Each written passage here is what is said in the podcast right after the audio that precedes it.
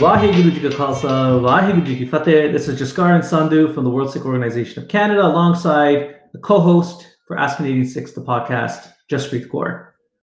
Waheguru Ka Khalsa, Waheguru Ki Fateh.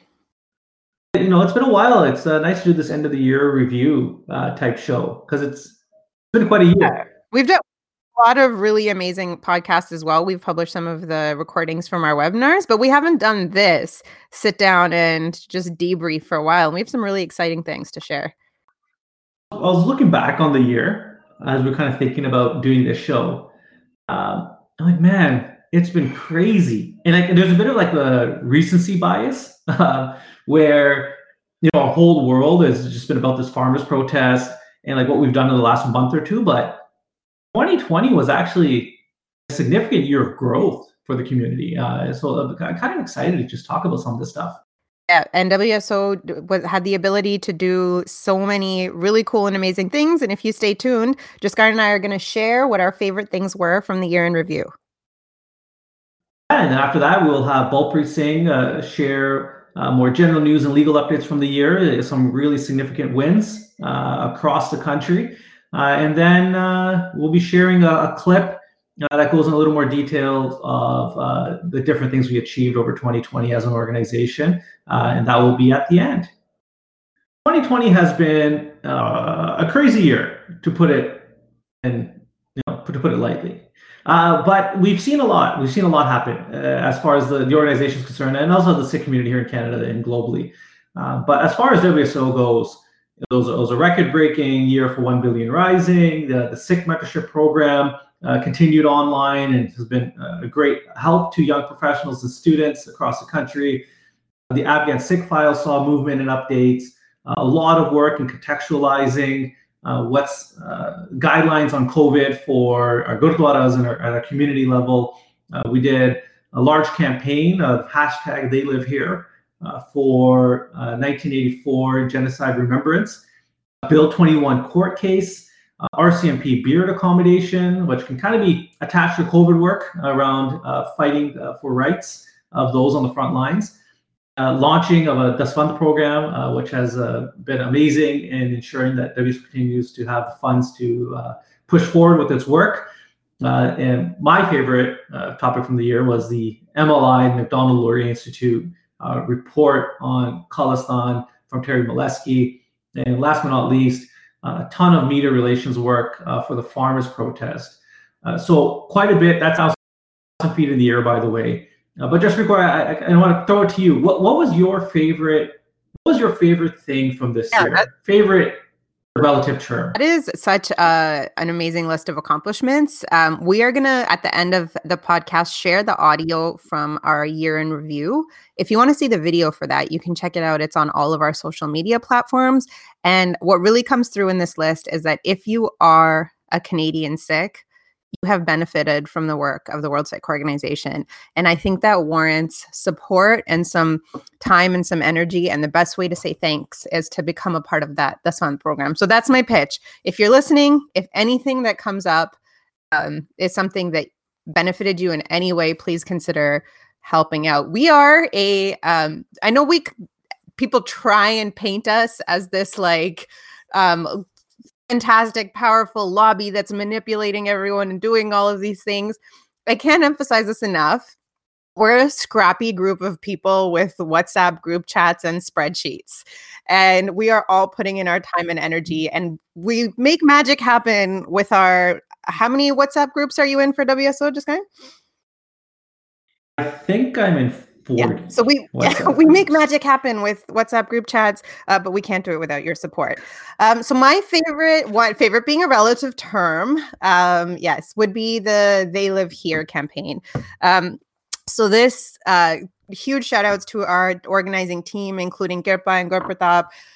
They uh, to honor the memory and to observe the genocide from 1984. We try and do um, stuff in June and we try and do stuff in November.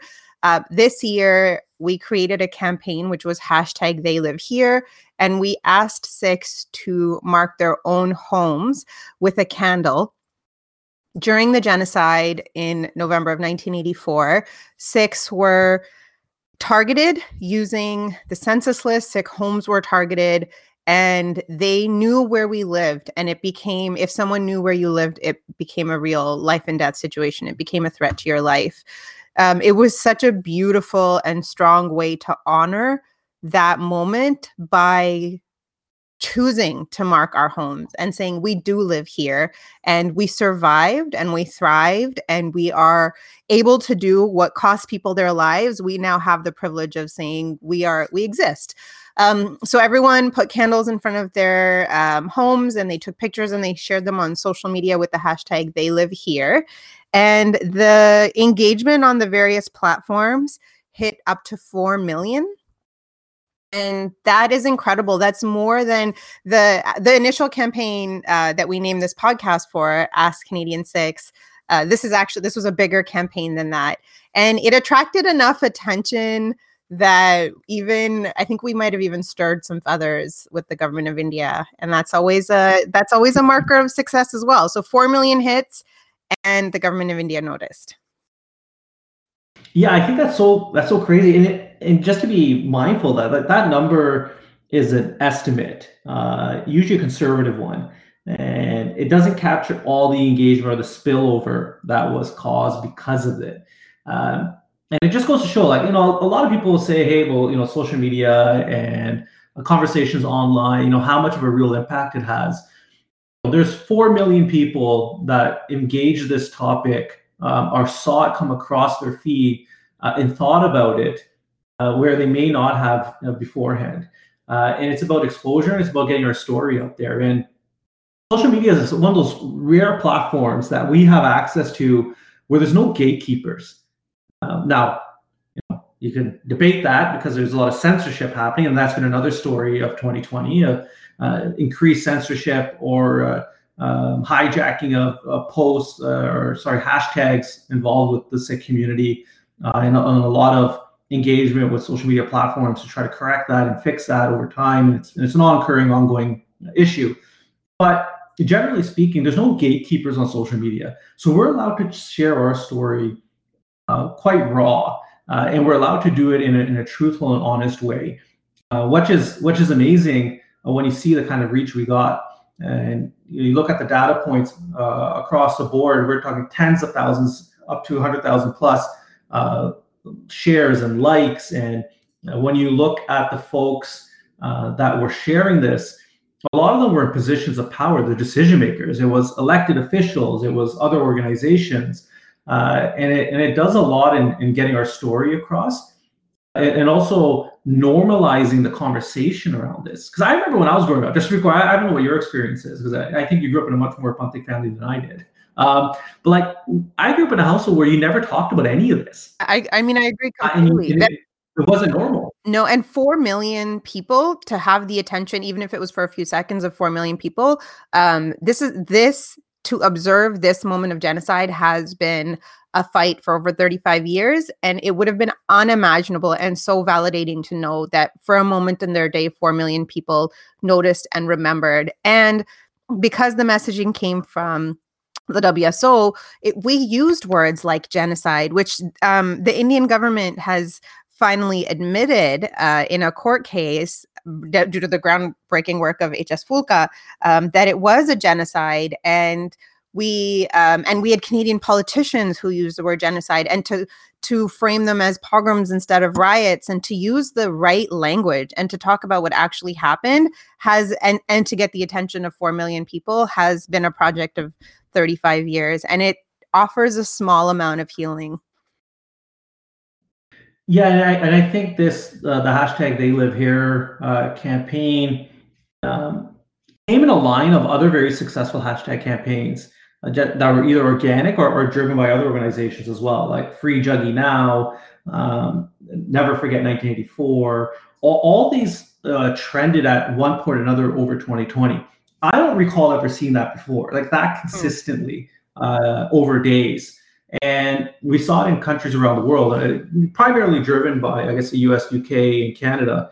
Um, I think that's a testament to also the younger kind of yeah know, millennial generation and down um, getting more vocal old, getting older, uh, having access to platforms, being more confident about uh, speaking on these issues, uh, and, and, starting to um, put that out into the world. You're seeing this over and over again, and I think it bodes well for kind of that community mobilization and activism, uh, and making uh, the Sikh world smaller, uh, and, and ensuring that we can kind of connect with one another on platforms like you know Twitter or Instagram or, or whatever it it's is. that combination uh, of like having the knowledge of our elders and all the hard work they put in and and putting it on platforms that we have access to and also shout outs to my mom who is on instagram as well. So uh, the older generation is also a part of this. Uh, but what was your that was my favorite part of 2020 what was yours? Um i got a huge kick out of the Macdonald Laurier Institute and Terry Milewski's report, uh, essentially saying um, on a project. I'm literally I'm shaking my head over here because you got a kick out of it and I got a headache. So yeah, please continue. Look, I love a good fight um, as much as the next person.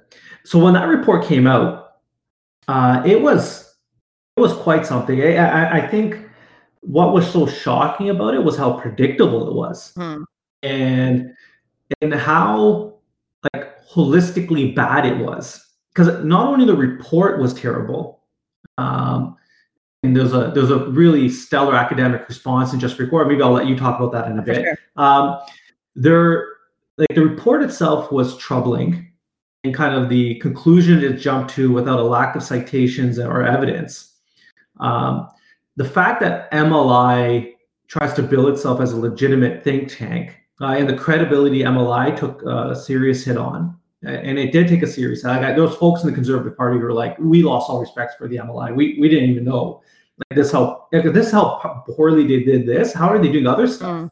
Mm. Um, and then there was the uh, the intro to the report, uh, written by uh, Shuv Majumdar and um, there was I think Ujjal Dosanjh mm-hmm. was the other writer. I think it was the two of them. Um, I'm I mean, to say that they to say that they wrote the introduction is generous. They copied it from another thing they wrote. They copy pasted the introduction.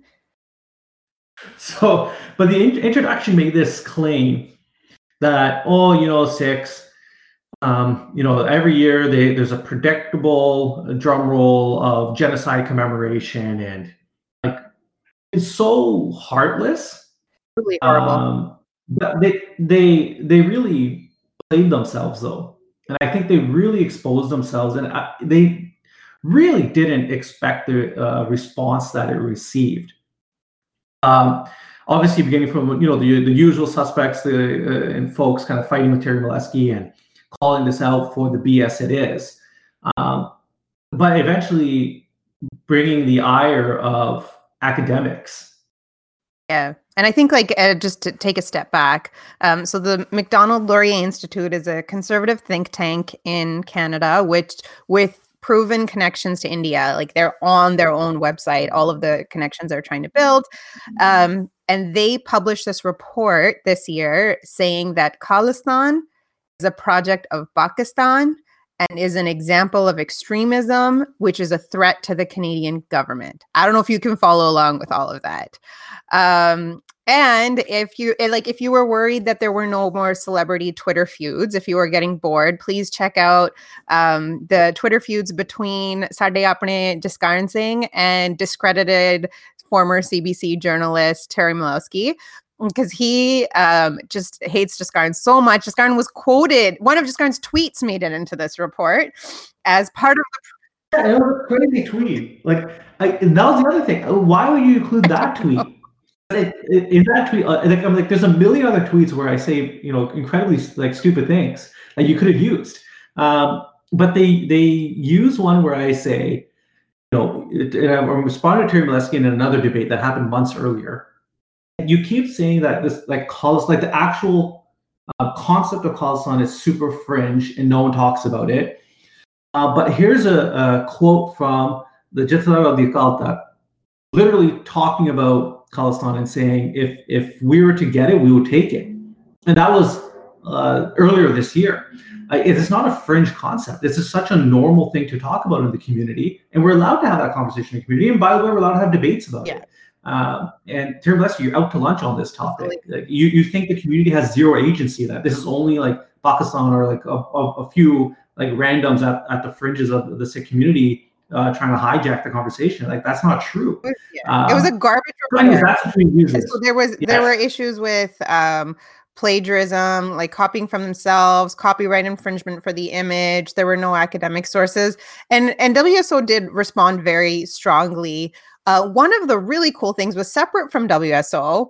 Uh, there was this unprecedented academic response, um, which I did sign on to, um, and there was it was so cool and so great to see um i uh, there's a there was a, like a lord of the rings metaphor on the third day when you look and like everyone's gonna show up it took a couple days but all of um i think it's over uh, you can look at the uh, website sikhscholarsresponse.com and over 50 academics who engage with the Sikh community from Ivy League institutions from all over the world. So, from uh, we had folks from Yale and Harvard and Oxford, UBC, UFT, people who don't know each other, people who know each other and don't work with each other, who fundamentally disagree on academics and Sikhi, all came together and signed.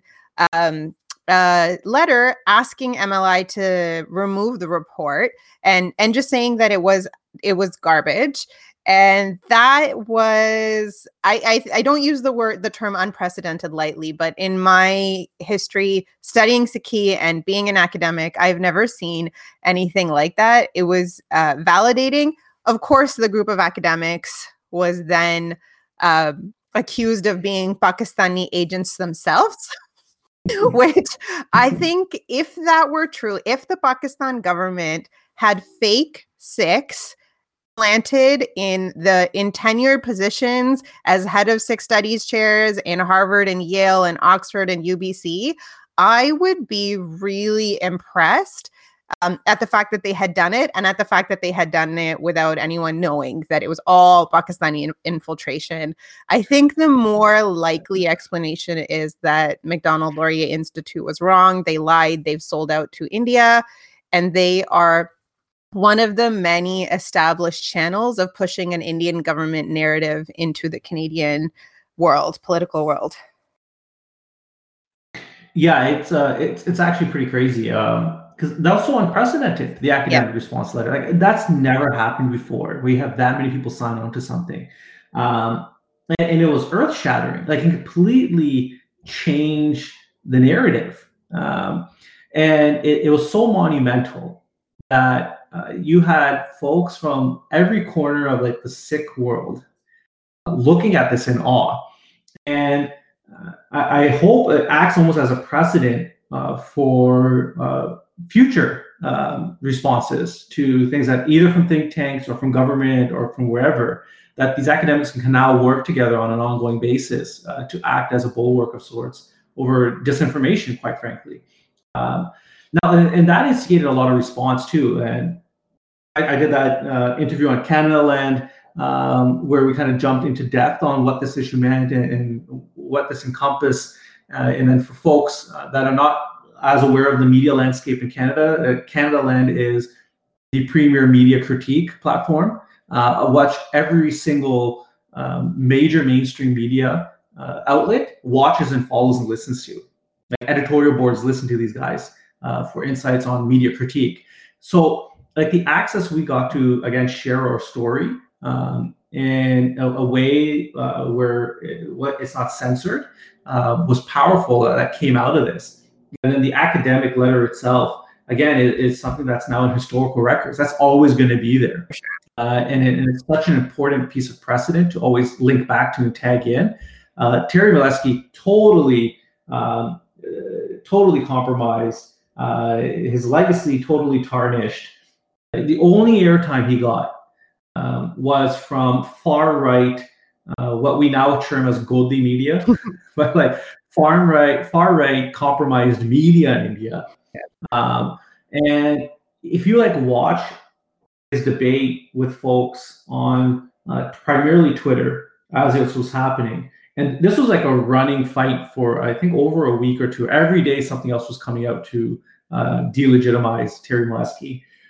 Uh, no one was engaging with his stuff. Like he's been yeah. totally isolated and left alone. Even MLI folks weren't going to like Terry Milewski stuff. Yeah. And I think like the, the, um, one of the the best things that came out of this was the like Sarbat da Bhala spirit. Um, I just I remember folks saying Terry Milewski has tried to hurt us uh, it, for so long. He's just been trying and trying and trying, and we wish him well. Um, so our ardas for Terry is that he retire, he find happiness in life, that he have uh, pets or grandchildren, and just things that make him happy and take his energy away from hurting people. Um, and and in that in that vein of Sarbat da Bhala and Chardika, I think we should uh, our last favorite thing for 2020 is um, I think we both agreed on this was the WSO response to the farmers movement and the solidarity with the farmer movement in uh, Punjab. Do you want to do like a 30 seconds on what's going on and then we can go into what WSO did to help? Yeah, look, if you're living under a rock and you have no idea what's going on, I don't know what to tell you. There's nothing I can share with you now that will, like our listenership, I, I, I tend to believe is, is actually incredibly informed, but we'll explain it from the, from the top. A uh, bunch of bills that touch upon uh, farming, agriculture reform, uh, really puts forward corporate interests before anyone else's, does away with legal recourse uh, and remedies for farmers, gets rid of MSP, which is minimum standard pricing, which kind of is a, financial guarantee of sorts on crops. Um, there's a whole host of other issues, uh, including the fact that this was brought on in a very undemocratic way, bypassed a lot of parliamentary procedure uh, to make it happen, and is a, another example of many of how the BJP government under Modi has become increasingly more autocratic, even by India standards. Uh, that's essentially what's being protested. Now, it originally started with a bunch of protests in Punjab for the most part. There's protests elsewhere. Like, and I, I also want to make something clear. That's not necessarily just Sikhs or Punjabis protesting, but it's pretty obvious that it's Punjabis and Sikhs leading it. Uh, so you have a bunch happening in Punjab. Eventually, the decision is made to march all the way to Delhi. Uh, and like that Sikh spirit, uh, you know, this, that revolutionary spirit within Sikhi has been driving this thing from the beginning. Uh, it's again, it's no coincidence that the face of these protests has typically been uh, folks from Punjabi. It's been Sikhs. Um, they marched to Delhi. On the march there, uh, the government tries over and over again to stop them from bulldozing highways to water cannons and tear gas. Uh, that march galvanized folks in a way I have never seen. Like we're talking about an unprecedented year. Like we're talking about unprecedented year. We've had galvanized like online activity and like hashtag trending. We've had galvanized responses from academics, and now we have like a, a galvanized response from like every aspect of the Sikh community uh, and the Punjabi community. And this is just a, a, another like really historic, unprecedented moment that's been brought by 20. I asked my dad, uh, I think this, does this feel familiar? Like, does this feel like what you saw um, leading up to 84 or after 84? And he said, no, we did not see it in in this numbers. We didn't have access to the stories the way we do now. It this is unprecedented. Yeah, and I think that's such a critical piece to this. Again, like going back to that social media conversation, we're getting on the ground coverage from these protests unfiltered and uncensored. Um, and we're getting from multiple sources. And uh, you know, I guess the most prolific, uh, I know that a lot of folks here in the diaspora are following, is uh, uh, at Punyab, P U N Y A A B, uh, Sandeep Singh, who's been really good at just, just capturing raw footage and just explaining, as a matter of fact, what's happening uh, without very little editorializing. So you can kind of just grasp it without any really sort of filter. We never had that. Everything we had in the past was state controlled. Uh, and, and you talk to a lot of uh, yeah elders in our in our families that this is totally unprecedented even in their eyes. So you have this huge historic moment. Um, you have this fear of like increasing violence uh, against these people. Uh, you have other states now starting to march and join as well, from UP, Rajasthan, Haryana, and other states. Um, so the, the, diaspora, and this is again not specific to Canada, uh, from across the world, start protesting in mass spontaneous, organically. It feels like every day there's a new protest happening um, in front of Indian consulates across the world. Again, totally unprecedented. Never seen anything like this. And it's every aspect of, of the Punjabi Sikh community. And people I never thought in a million years would be, you know, quote unquote, Panthic, um, are now uh, sharing like this immense pride in not just the farm issue, but like Sikh identity um, that I never seen before. And I, I think like, this is kind of like this momentous moment so, in history that we're witnessing. So, like we, um, and like we've seen a lot of movements in in 2020 because it's just been that year where everyone is done with everything and is trying to move on. But this movement has um, been such an honor to witness because people are um, I have seen um, old people. I have seen a girl who's in grade six who is studying on the front lines, and then she goes and help make food with her mom. I have seen foot massage stations, pizza being people bringing six months worth of food, saying we're not leaving. People who are doing shifts, so they send seven people at a time for four days each. Um, so someone is back able to work the land. And it's just been such an honor to watch. And because of that, we did there and solidarity protests in every major city where Sikhs exist in the diaspora. Uh, Not even major cities. Um, I actually uh, we did an interview with CBC, and it was CBC Whitehorse. Oh, nice!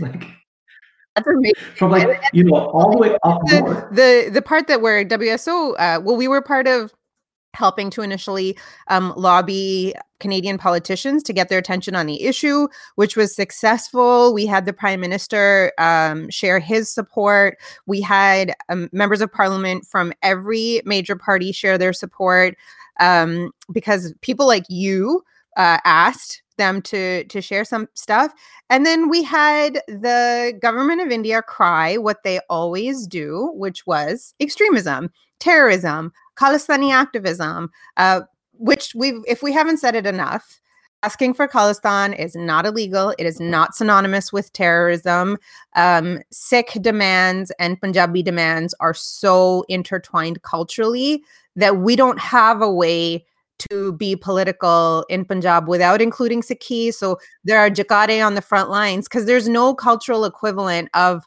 a battle cry when you're going on a protest. So these things are inextricably linked.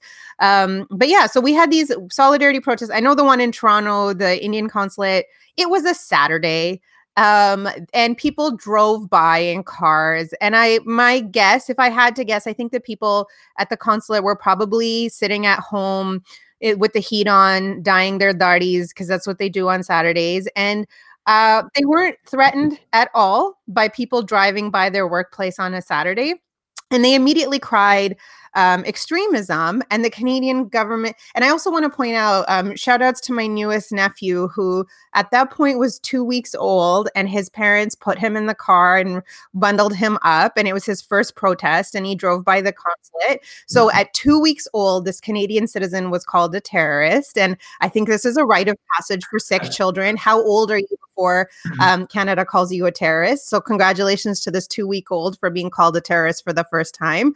Uh, and the Canadian Canadian media repeated this claim. What do you make of that? Well, yeah, so uh, there was a, a, statement put out by the uh, Indian government uh, essentially saying uh, extre- quote unquote extremist activities are happening in front of the consulate. Uh, and then uh, the CBC on a show that was anchored by Natasha Fatah uh, and uh, included uh, a journalist that's based out of New Delhi and a an Indian bureau that they're setting up.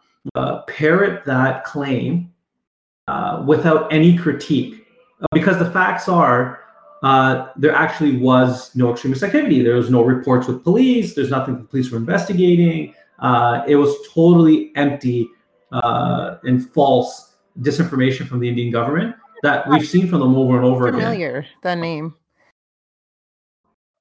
Uh, who? Asha Fatah.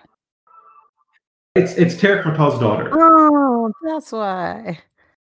Yeah, and so she anchors uh, one of the new segments on CBC. Um, so there was an immediate outlash uh, on that, right? Because journalistic practice, especially under the CBC, um, states that you're not supposed to do that. Like you can't just echo uh, and parrot a line, especially one of extremism against a marginalized community, um, without you know any type of challenge or contradiction uh, or seeking of proof. And so this was shared on national TV live. Uh, Natasha Fatah tweets it out, uh, the segment. uh, people start responding immediately. And the WSO uh, puts out a call that folks need to email the CBC ombudsman uh, to have this rectified. Uh, Natasha Fatala pretty quickly, actually, I was actually surprised. Um, uh, she was she pretty quickly deleted that tweet, and the ombudsman I know has been swamped with complaints because people have been sharing you know screenshots and and emails forwarding them around uh, so that others can see what kind of response you're getting from the ombudsman. Um, but like that's an example of how you got to keep the media on check. Now, having said that, probably my only real deep critique of any coverage on this. It, media has been actually pretty good in spending a lot of time and resources covering this story.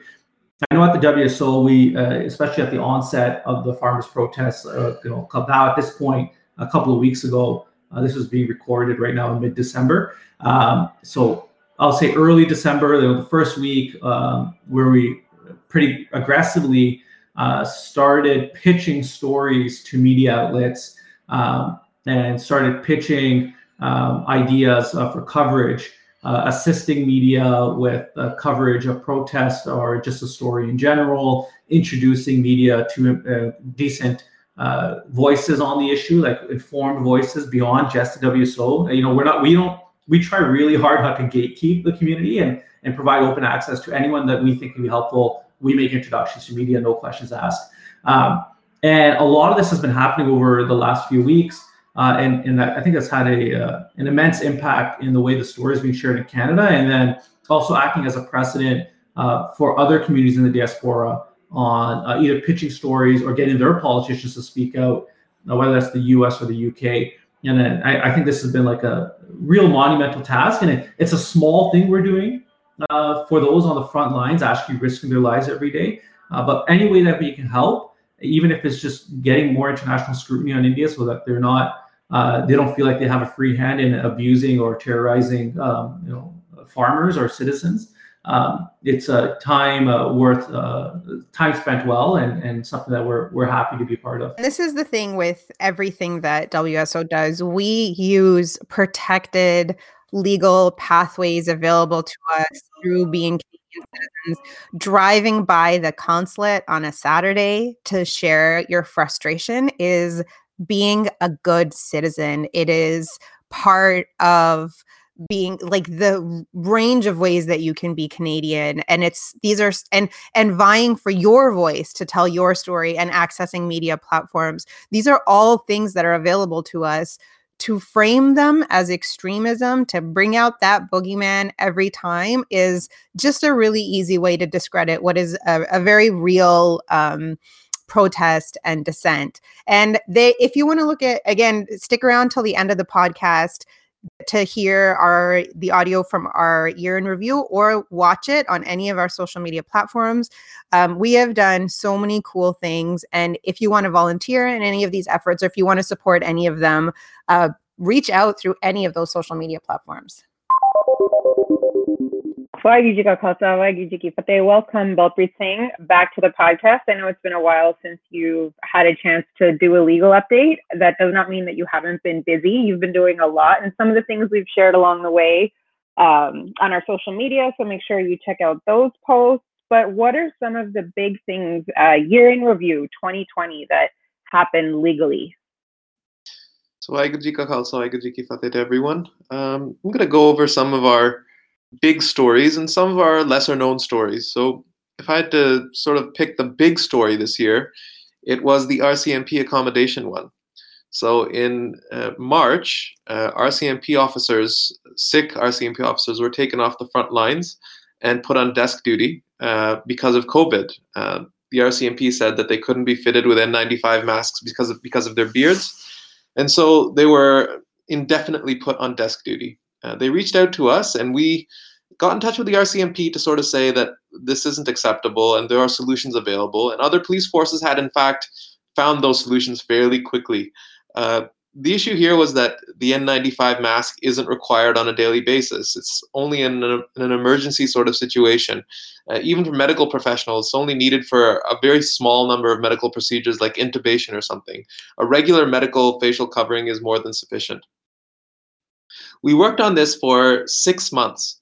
uh, going back and forth, trying to get through uh, to the RCMP.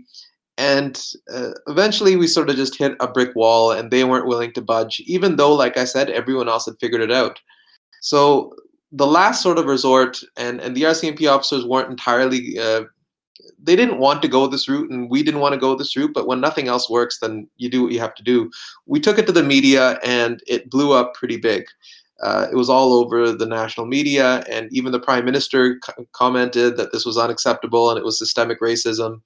Uh, and it got resolved within days after that. So uh, happily uh, i can report that the Sikh RCMP officers are back uh, on the front lines um, and doing their jobs.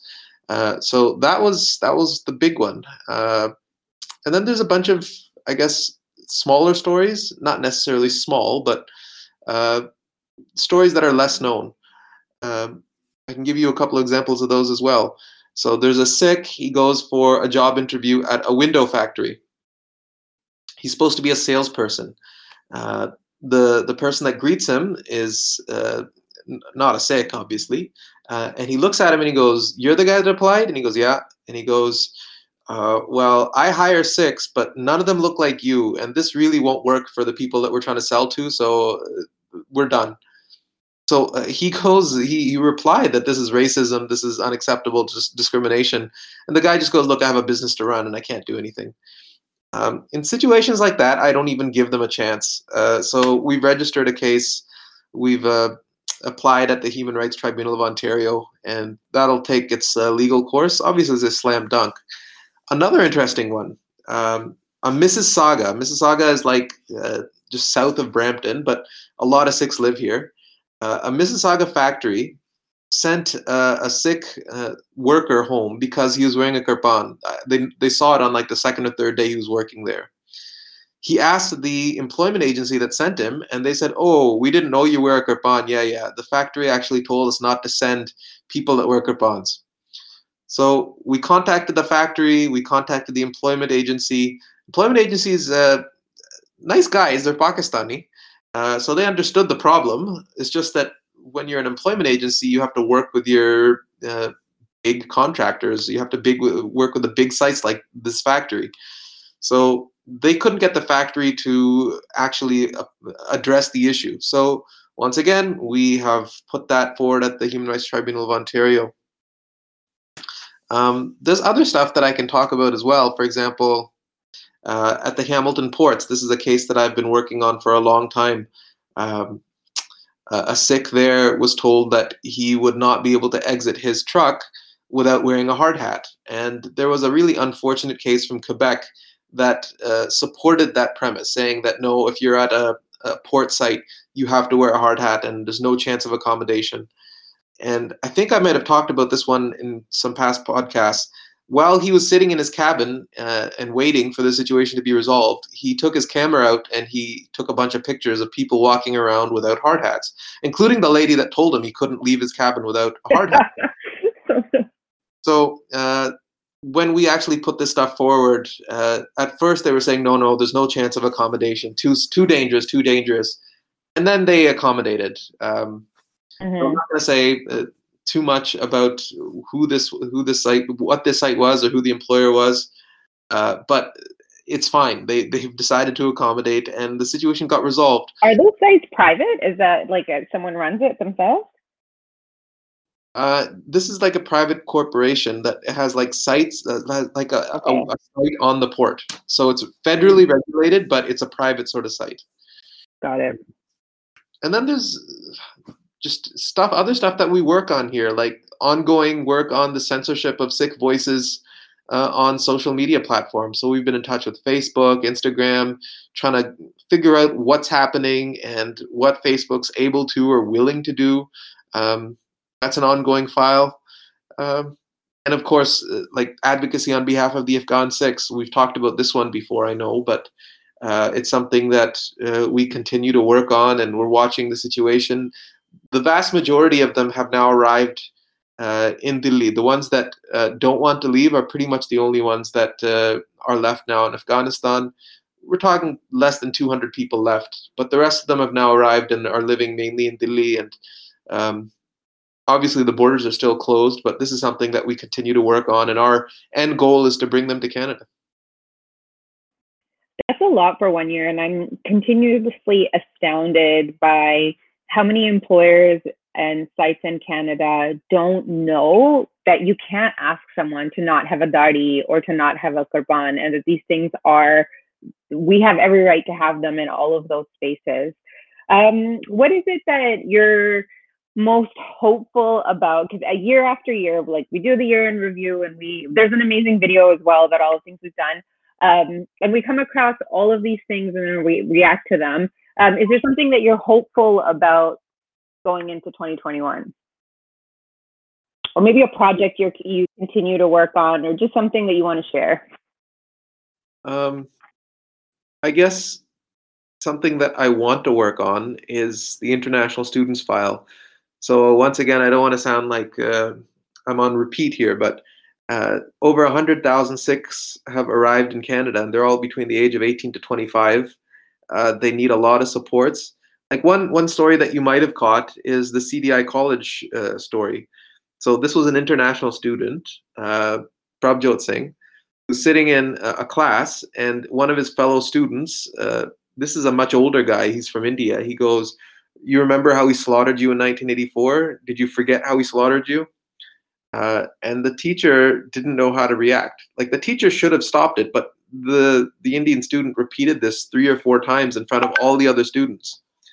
Uh, so this is obviously not acceptable, and we contacted the college to let them know that what, first of all, the the 1984 genocide was, um, but the lady from the college called Prabjot back and told him, well, it was only a historical fact that was being uh, repeated. So, you know, it's not a big deal.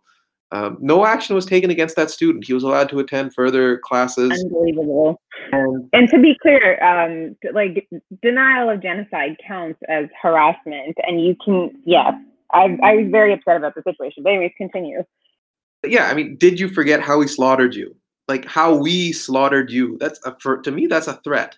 Uh, anyways, uh, they finished. And, their- like saying something like that, even if it is a fact that we were slaughtered, saying something, uh, repeating facts that our harassment and our violence are not okay. So the college continues their investigation, or they claim they did, and then they got back to Prabjot saying, "Well, it was just uh, culturally insensitive, and uh, no uh, no further action really is required. So and there was no threat to you directly. So once again, when nothing else works, and we tried, really tried to get through to these uh, folks to explain why this is significant, we took it to the media, and then CDI College announced that the staff person that had investigated uh, was was suspended, and cultural uh, sensitivity training is required. Interesting story here again they have never responded to anything I've sent them. Like even afterwards, I, I followed up with an email saying, uh, you know, we appreciate that you you are bringing in cultural cultural sensitivity training, and if there's something we can work with on uh, with you on this, blah blah blah. Not so much as an acknowledgement. So this was kind of like we've shamed them into doing something, but CDI College, very bad behavior and uh, very disappointing. So uh, yeah, I, I mean, what I want, what I where I started with this was that international students require supports, and if there's something that we as WSO uh, want to do it, it, for these folks is to make sure colleges know uh, what best practices are, students know their rights, and and just work on uh, making them feel at home here in Canada. And and I think that's yeah. what I want to work on.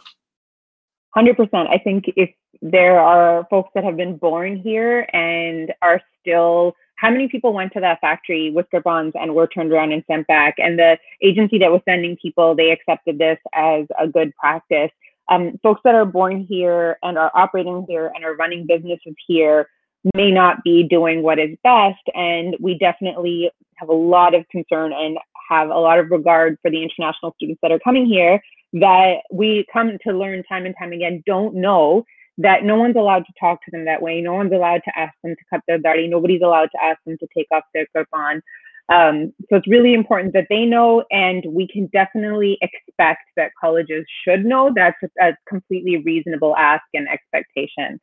I'll give you another example. I'll yeah, go for. University of Ottawa, my alma mater. Um, a Sikh medical student uh, wrote in about the N95 mask, and and he was told in no uncertain terms, no accommodation. You'll have to shave, and if you need spiritual support and guidance, you can talk to our spiritual counselor about this. Absolutely ridiculous. Like that's horrible. Like, like you have to shave, and if you need the support to you know get through this hard time, you can talk to our counselor. Like, are you wow. are you insane? Like, have you not seen any Sikh doctors ever before? Um, so, anyways, stuff like this continues, and, and CDI College is like you know one of these private small colleges, but the University of Ottawa they should really know better. So, anyways, we're working it uh, working it through with them as well. So, lots of these small cases that not are aren't big enough to bring necessarily to the media or even sometimes announce on our social media, but we work on on a daily basis. And if anyone is listening and if you know of someone who might be in a situation where proper PPE is not being procured for them or they are being asked to do something like take off their shave their dadi and then talk to someone about their hurt feelings, please get in touch with us. Uh, you can Google World Sikh Organization. I mean, you found this podcast, so you're tech savvy. Uh, but yeah, we are always here to help you. Thank you so much for coming in and talking to us about all of the things, some of the things you've done in 20, 2020. I know there's a lot more, and we look forward to having you back on in the new year.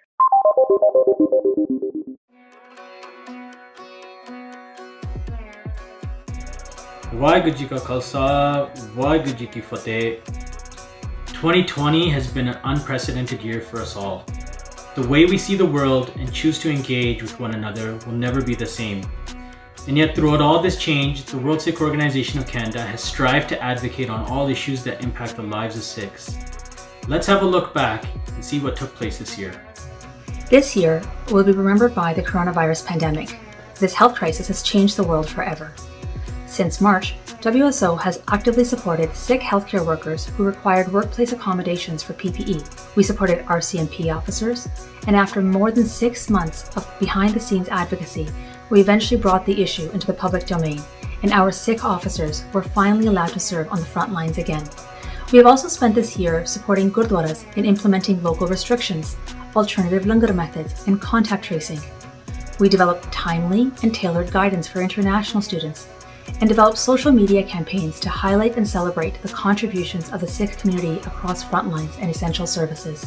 And finally, we have continuously advocated to draw attention and ensure balanced media coverage on the disproportionate impact this disease has on our community and what we need our governments to do to promote our health and well being. As a highly visible community, the lived experiences of Sikhs has included facing racism in our own context. We especially recognize the trauma that our Black and Indigenous sisters and brothers have had to endure. Our WSO board undertook vital training to build our own understanding of anti Black racism we also hosted a webinar to have a candid dialogue with Sikhs who have faced anti Black racism firsthand. The most blatant systematic racism that we continue to face as Sikhs in Canada is in the form of Bill 21. To our dismay, this bill passed into law and was put into effect in the province of Quebec in 2019.